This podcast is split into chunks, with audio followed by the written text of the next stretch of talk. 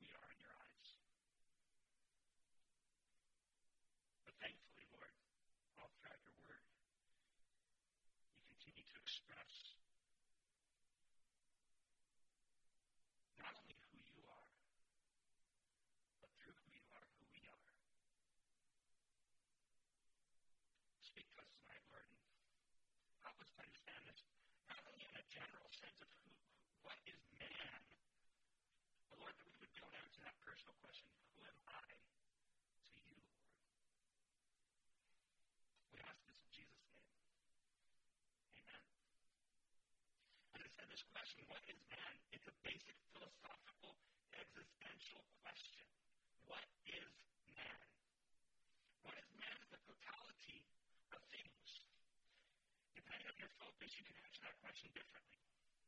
If you follow the theory put forth by Darwin, man is essentially insignificant, great cosmic accident. If you focus only on the natural world, whereas the philosopher in the book of Ecclesiastes said, everything under the sun, you look at everything without a creator. The evolutionary process relegates man to being nothing more than a product of accidental chance and another animal species on the face of the earth. If you look around the accomplishments of men to try to determine who man is and what man is, we end up with a tendency to worship men. We can think of all the people that, oh, wow, look at what he did. Look at how great he was. Whether it's the greatest uh, philanthropic person, whether it's the greatest um, architect, what have you. We think that they're worthy of worship, and, and, and that idea to lift them up and put them on a pedestal comes bubbling up, making great wonders of the world.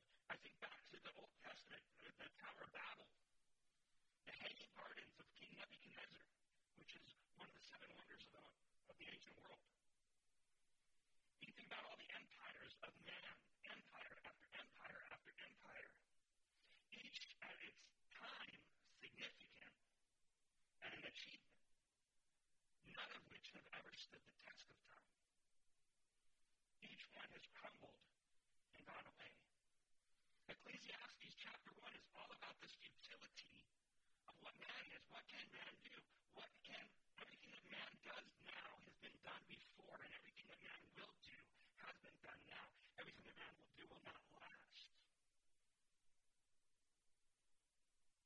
So what is man? That's what man is from the perspective of under the sun. Psalm 8 is written by David. And its title underneath it says that it is for the choir director on the Gittith, or the Gittith. Most likely referring to something that comes out of Gath, extending from there, or an instrument. Maybe it was a song sung over Goliath. We're not entirely clear on the meaning. We have some convincing opinions. But I will tell you that if you take that word and trace it to its Hebrew roots, conceives it to mean either a song for the wine press, a joyful song for the treader of grapes, or while it can mean wine press, it could also indicate something shaped like a wine press. The Greeks took the word and the instrument which it represented and called it a kithara. And from that comes the Spanish word guitarra, or we get the English word guitar. Now that term get, getteth is applied to two other Psalms, Psalms 81 and Psalms 84, both of which are joyous in character. And so it's safe to assume that wherever you find that word getteth, we look for a joyful song. Now there's another possible title if I was going to describe a title to Psalms, it would be the Song of the Astronomer. God is indescribably great, and man, in contrast, is puny and insignificant. Yet there's a conferred glory and honor from God upon man. And this song demonstrates the eloquent grasp of the wonder of this fact from David helps us to understand that philosophical question and the answer of what is man balanced, understand, understanding is gained when we look up at the nighttime sky and we consider. Spurgeon said it this way There is much in the scenery of the nocturnal sky to lift the soul to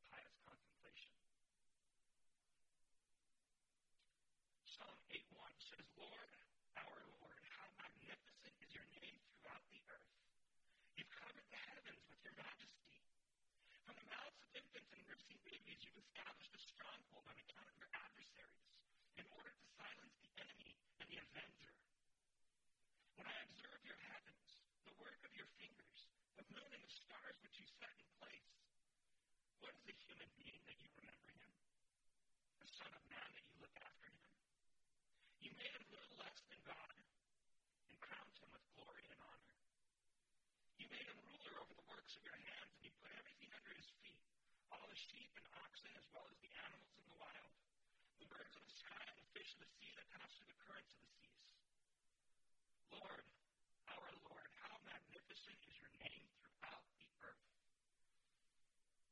We're going to look at three separate sections of this psalm. If you wanted to know the uh, poetic construction of this psalm, you have to look at it with letters. That's how they do it. It's called a chiastic, it's a chiastic structure, and it goes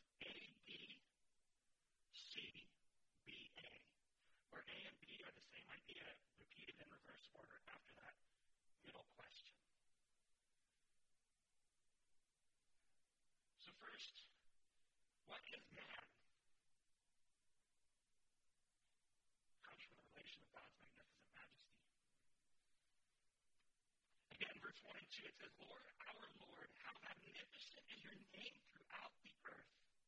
You've covered the heavens with your majesty. From the mouths of infants and nursing babies, you've established a stronghold on account of your adversaries in order to silence the enemy and the avenger. The answer to the question begins by looking at the Creator. You cannot ask what is man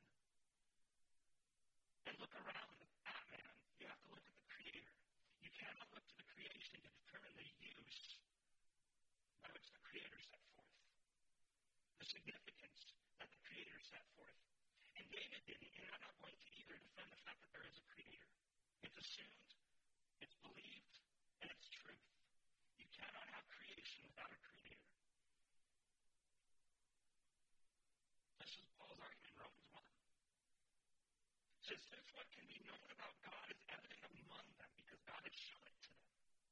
For his invisible attributes, that is, his eternal power and divine nature, have been clearly seen since the creation of the world, being understood through what he has made. And as a result, people are without excuse. You look out. Why is this world here? Because there's a creator. There is creation because there's a creator. So David looks to the creator and he, and he says, God. When he calls him, he says, Lord, our Lord. And if you look closely in your Bible, that first Lord is all caps. And the second Lord is only the L is capitalized. It's by design. This isn't a typo. It's not a grammatical error. You don't have to trade your Bible in. Lord all caps is used when the name of God, known as is used. We describe the name Jehovah or Yahweh to there because we don't know what the vowels are. We only have the consonants because the Jews, in order to never uh, uh, commit the offense of blaspheming the name of God, took out the vowels that they would never say his name in a demeaning way, never say his name in a way that would be anything less than the glory it deserves. And so we're left with only YHWH. The most accurate probably pronunciation would be Yahweh. But the YHWH, that is the name that God gave to Moses at the burning bush. In Exodus chapter 3, verse 13, it says, Then Moses asked God, if I go to the Israelites and say to them, The God of your ancestors has sent me to you, and they ask me, What is his name? What should I tell them? God replied to Moses, He said, I am who I am. This is what you're to say to the Israelites me to. And I used to think about this, and I'm like, I am who I am, and I used to think about Popeye. I am what I am, and I don't, I can only what I am. Um, and I used to think that God was just saying that I am who I am, like it was a, a, a thing like, why are you even asking me that? But as I'm studying this, and, and as I'm getting to it, God has us his personal name, and the only way to understand the name of God is to understand all the attributes of God. You see, the name of God is a covenant name.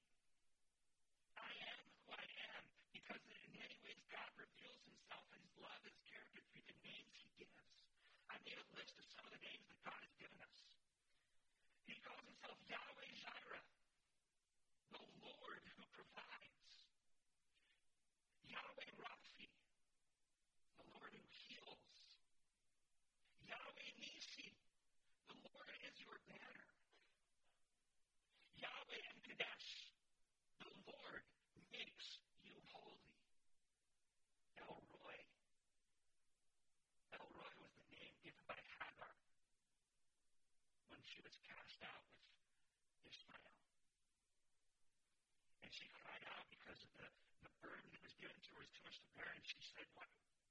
We should just die. And the Lord God spoke to her and said, and, and she said, El Roi, because the Lord who sees me and cares.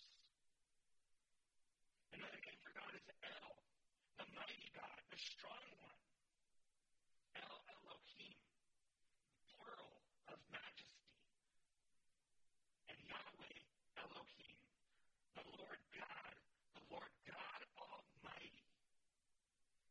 There's much in his name that he tells us. David recognizes the covenant name of the Lord and also his title, the capital L title. The Lord has as many titles as he does names. Each one tells of his strength, his power, his majesty, his knowledge, his character, and his promises. Truly, how magnificent is his name throughout all the earth. You see, the earth reigns with all the different things that God does as we call upon his name my provider, my Lord, my God, my salvation, my rock, my refuge.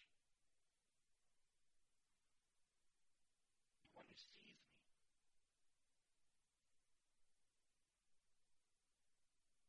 In the ancient times,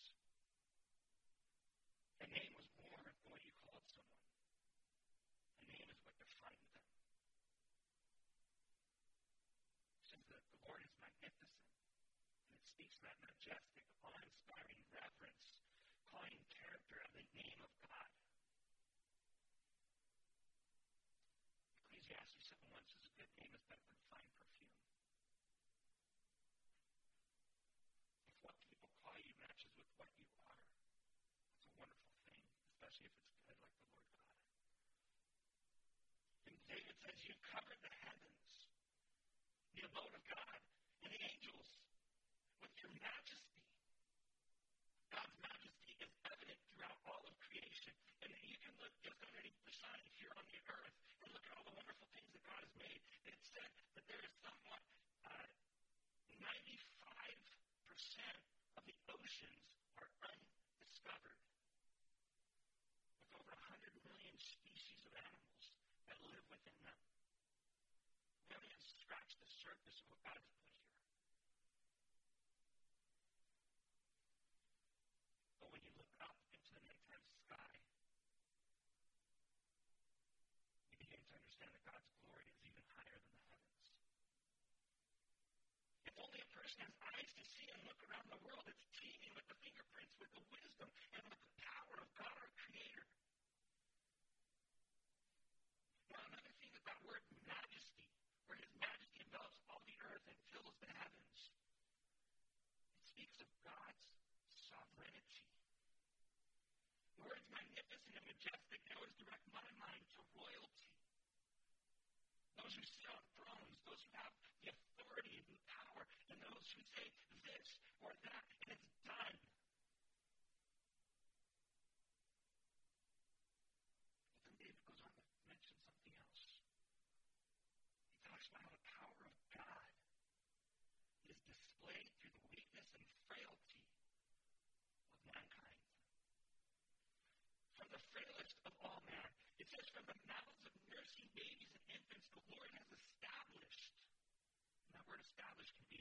assigned a duty, assigned a responsibility. It can also be translated to restored. And it says that you restored a stronghold. A stronghold is strength. And it talks about the strength, whether it's physical strength or mental strength. It's, it's an unwillingness to, to, it's an immovable defense on account of his adversaries. Now, the NIV translates the word instead of stronghold.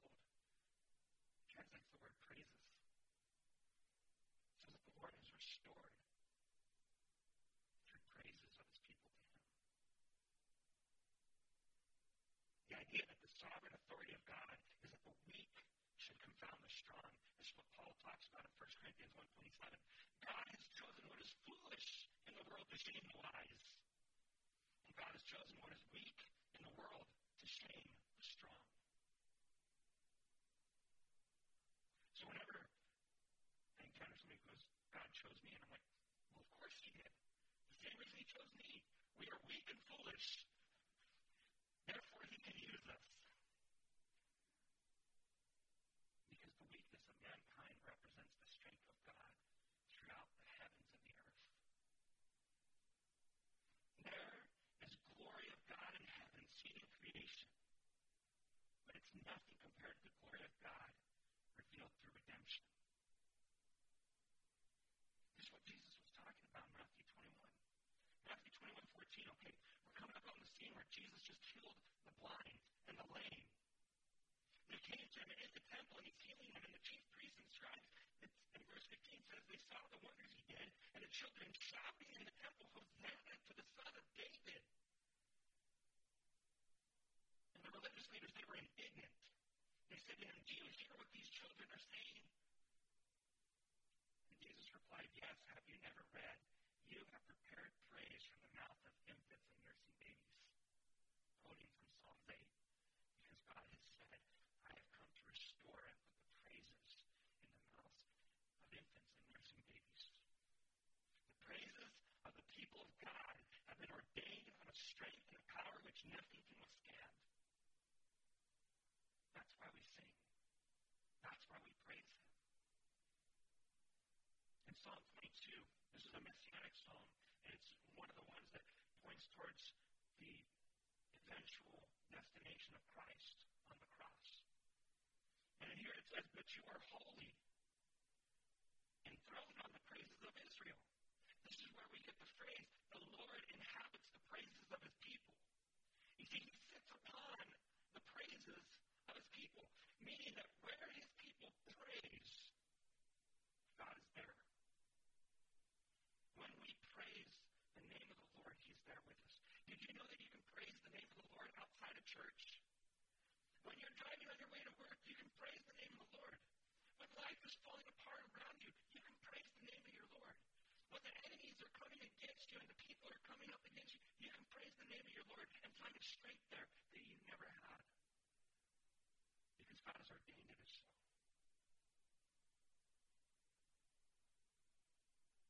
In sense of all this, David says, What's all this with man singing in significance? In verse 3 it says, When I observe heavens and the work of your fingers, the moon and the stars which you set in place, what is a human being that you remember him? The Son of Man that you look after him. David on this thought is taking two points together.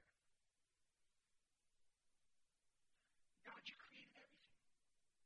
Ex nihilo, out of nothing. You needed nothing to create everything that we see.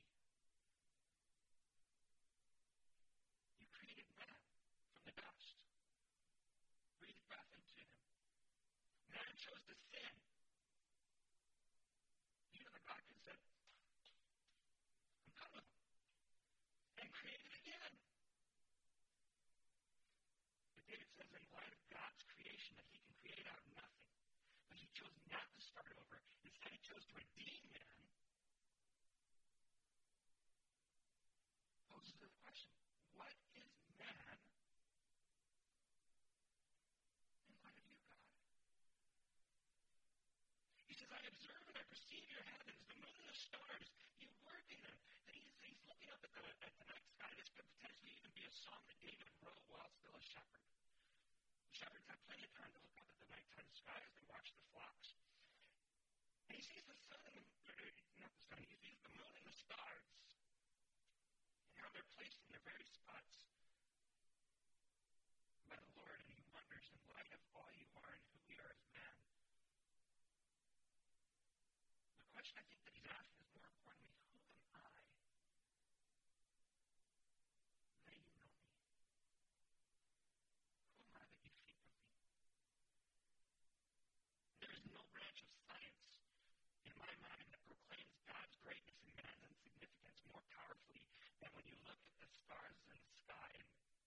that studied astronomy.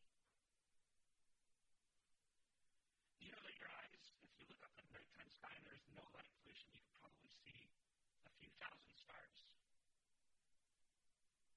You take a telescope and you can probably see a few million. It said that if you go to one of those observatories with the reverse glass thing and all that, you can see over a billion stars. Scripture says God placed them all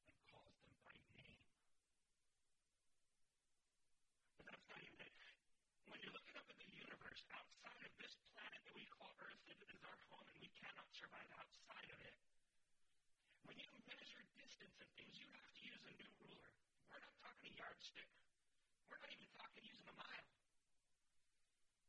We are talking, your new ruler is a light year. It's the distance that light can travel in one year. And light travels at the speed of 186,000 miles per second. There's 31.5 million seconds in a year, and if my math is still good and it's not uh, confused with Common Core, that equates roughly to about 6 trillion miles. One light year. The size of the universe is such that if we could travel at the speed of light, it would take us 40 billion years. 40 billion years. I don't believe in everything that he has to say about it, but I do know that Louie Giglio did a really great presentation um, called Indescribable. It was based on Chris Tomlin song is kind of a theme for it now. But he goes into the space and he blows it up and he says, he, he looks at everything, all these giant stars. You think our star is big? It's the runt of the universe. And he goes through all of it and he says, you know what? If it's all by chance, it's a waste. But what if the universe was created not for man, not for chance? But what if the universe was created to proclaim the glory of God in heaven? It might just be big enough. When you look up at night, consider the heavens. You'll be once again confronted with the greatness of God. You'll once again understand your seemingly insignificance. There's an explorer by the name of William Beebe, and he was a good friend of President Theodore Roosevelt. There were times when he visited the president at Sagamore Hill, and the two would go outdoors at night to see who could first locate the Andromeda Galaxy. Then, as they gazed at the tiny smudge of distant starlight, one of them ordered sight. That is the spiral galaxy of Andromeda. It's as large as our Milky Way.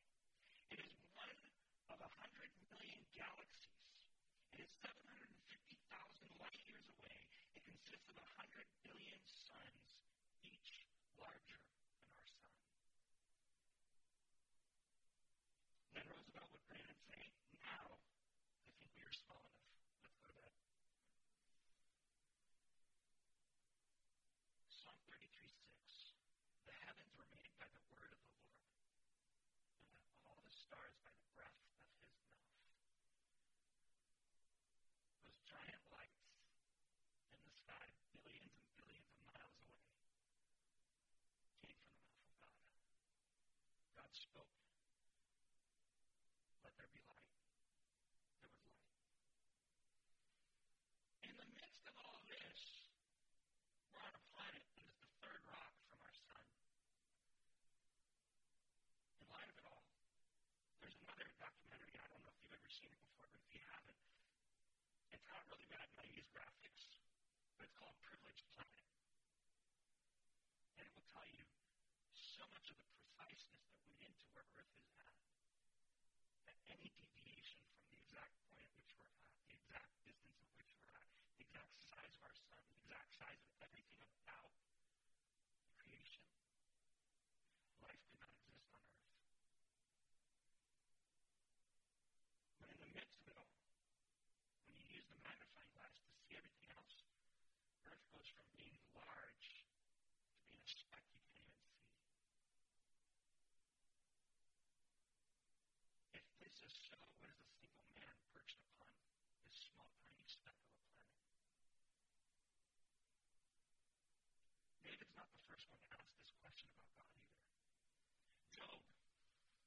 Job 7:17, what is a mere human that you think so highly of him and pay so much attention to him? You inspect him every morning and put him to the test every moment.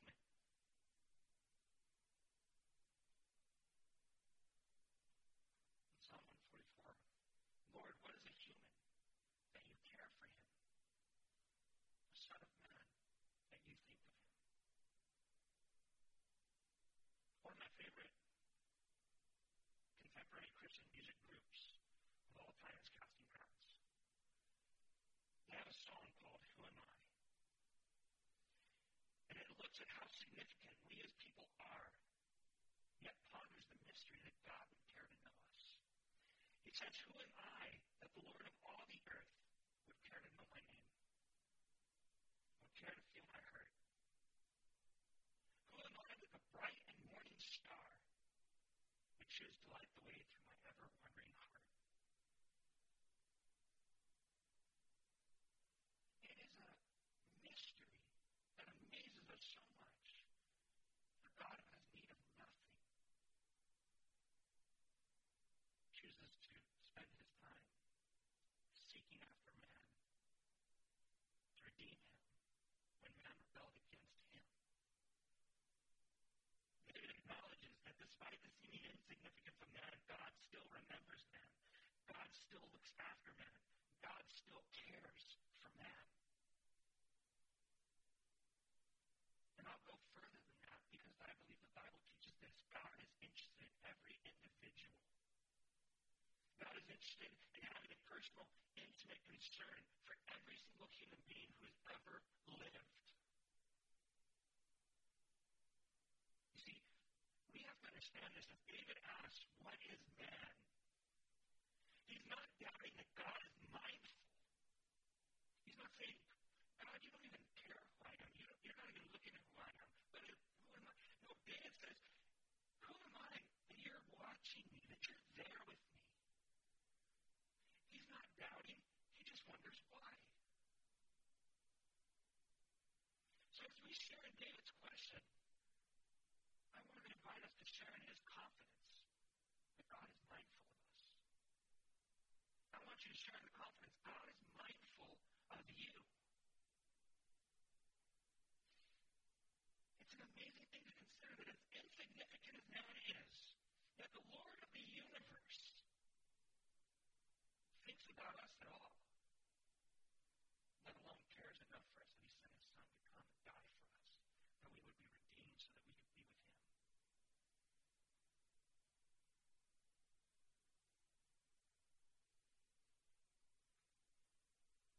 This is the only question that can, can be answered by a worldview that has God as creator, Jesus as redeemer.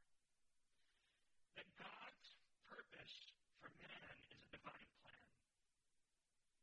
Every other thing has us as accidents, insignificant, and going off into annihilation. So David writes in verse 5, he says, You made him, man, little less than God. Crowned him with glory and honor. You made him ruler over the works of your hands, and you put everything under his feet.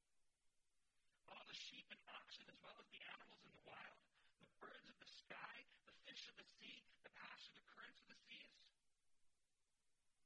The answer to the question, what is man?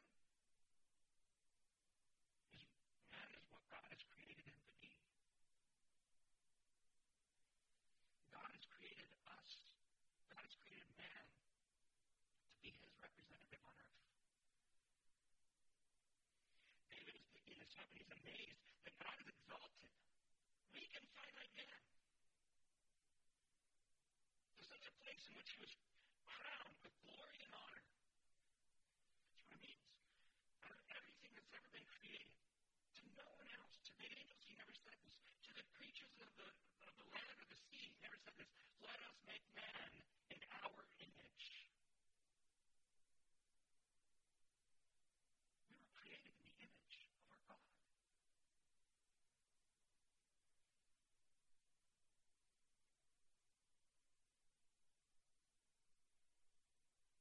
crowned with glory and honor from God our Creator. Instead of human beings being a little higher than the animals, as the theory of evolution postulates, the Bible tells us we're actually just a little lower than God. To boost our ego in anything, but it's to let us know how God sees us, how God created us, how God wants us to be. The story of redemption is the fact that God created us, crowned us with glory, and when we lost that glory, God said, I'm going to get it back for them. I'm going to restore them back to that position.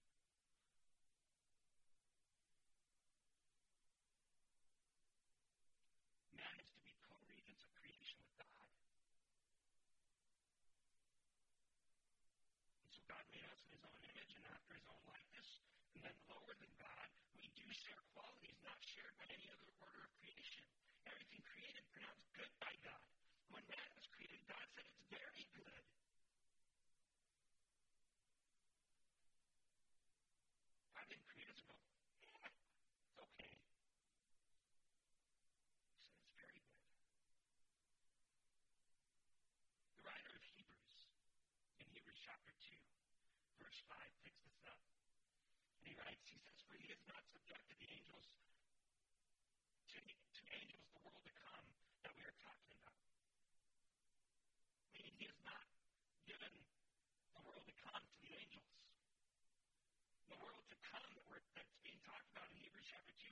2, it says, Someone somewhere has testified, What is man that you remember him, or the Son of Man that you care for him? You made him lower than the angels for a short time. You crowned him with glory and honor. Subjected everything under his feet. For in subjecting everything to him, he left nothing that is not subject to him. As it is, we do not yet see everything subjected to him. But we do see Jesus, lower than the angels for a short time, so that by God's grace he might taste death for everyone, crowned with glory and honor because he suffered death. See, the author of Hebrews goes to this psalm, though it's man's lowest state, relates only to this world. In this life here, because of sin, man never had the dominion that God wanted him to. He put everything on the earth under the under the foot of man, and when man sinned in the garden, he handed it over.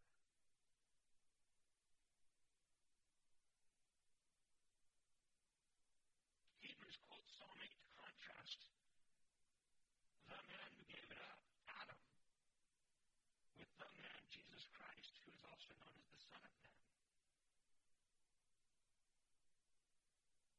Called the last Adam. Jesus really did add a genuinely human nature to his divine nature when he became lower than the angels. 1 Corinthians 15.45, so it is written, the first Adam became a living being. The last Adam became a life-giving spirit. And we look forward to that glorious time in which all things will be subjected to Christ. Because he died on the cross, innocent and holy, and regained the dominion for us. That's what it means when it says he went into Hades and got the keys of Hades and death. He took it back. He took back the dominion. Uh, there's been many other um, scriptures and stuff that talk about it as a title deed.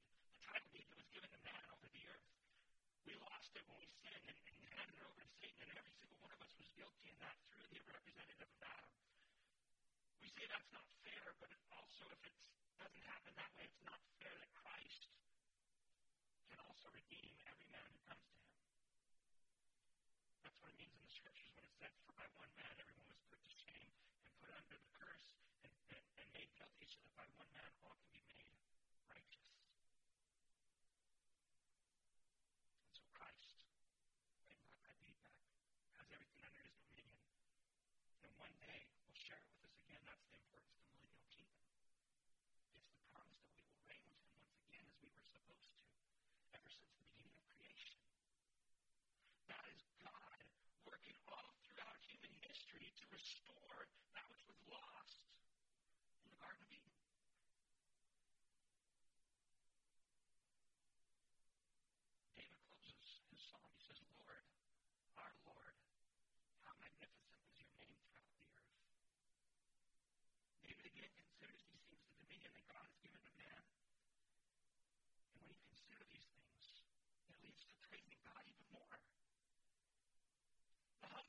to be insignificant and humble in light of the majesty of the universe, in light of the position of being even lower than the angels.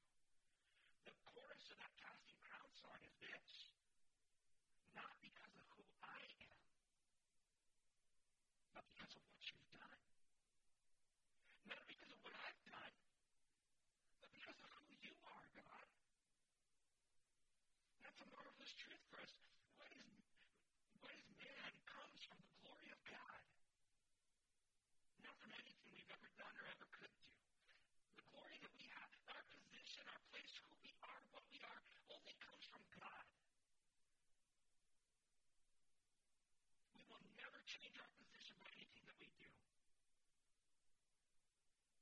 Because God has done it for us.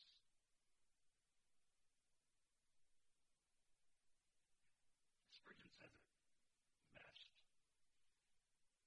He says these verses are made up of holy wonder at the Lord's greatness in creation and his condensation towards man. He quotes Poole in his annotation, and he says, Poole says, it is a great question among interpreters whether this psalm speaks of man in general and of the honor which God puts upon him in his creation, or only of the man Christ Jesus. Spurgeon says possibly both may be reconciled and put together, and the controversy, if rightly stated, can be ended. He says, For the scope and business of this psalm seems plainly to be this to display and celebrate the great love and kindness of God to mankind, not only in his creation, but especially in his redemption by Jesus Christ, whom as he was man, he advanced to the honor and dominion here mentioned that he might carry on his great and glorious work. So Christ is the principal subject of this psalm, and it's interpreted of him both by our Lord himself in Matthew 21:16 and by Paul in 1 Corinthians 15:27. That's Spurgeon in his works, a six-volume set known as the Treasury of David.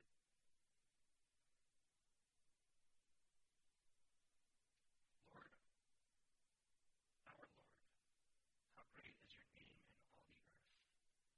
It's a name that in Philippians chapter 2, so at the name of Jesus, every knee will bow in heaven and on earth and under the earth.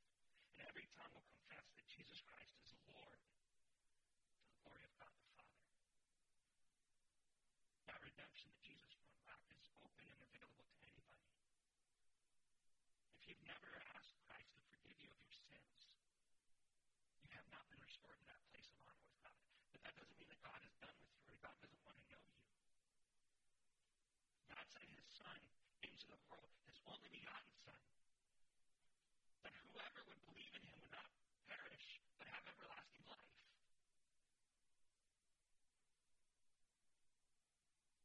And all you have to do is believe in him and his name, because his name says all about the character. Christ even said, I am the light of the world. I am the bread of life. He also said this I am the resurrection and the life. Whoever believes in me, though he may die, he shall live. Do you believe this? That's the promise from him. Everybody who calls upon the name of the Lord shall be saved. Heavenly Father, we come before you tonight, Lord. Father, as we look at the psalm and we consider the works of your mighty hands, Father, Lord, I pray as we as, as, as we walk out of here that we would look around us and that, Father, that you would remind us foremost that this world goes beyond ourselves. A lot of times we become self-centered, Father God. Help us to look out from ourselves. Lord, help us to not think higher of ourselves. If we start to think higher, help us to look up and understand how small we truly are and how much we need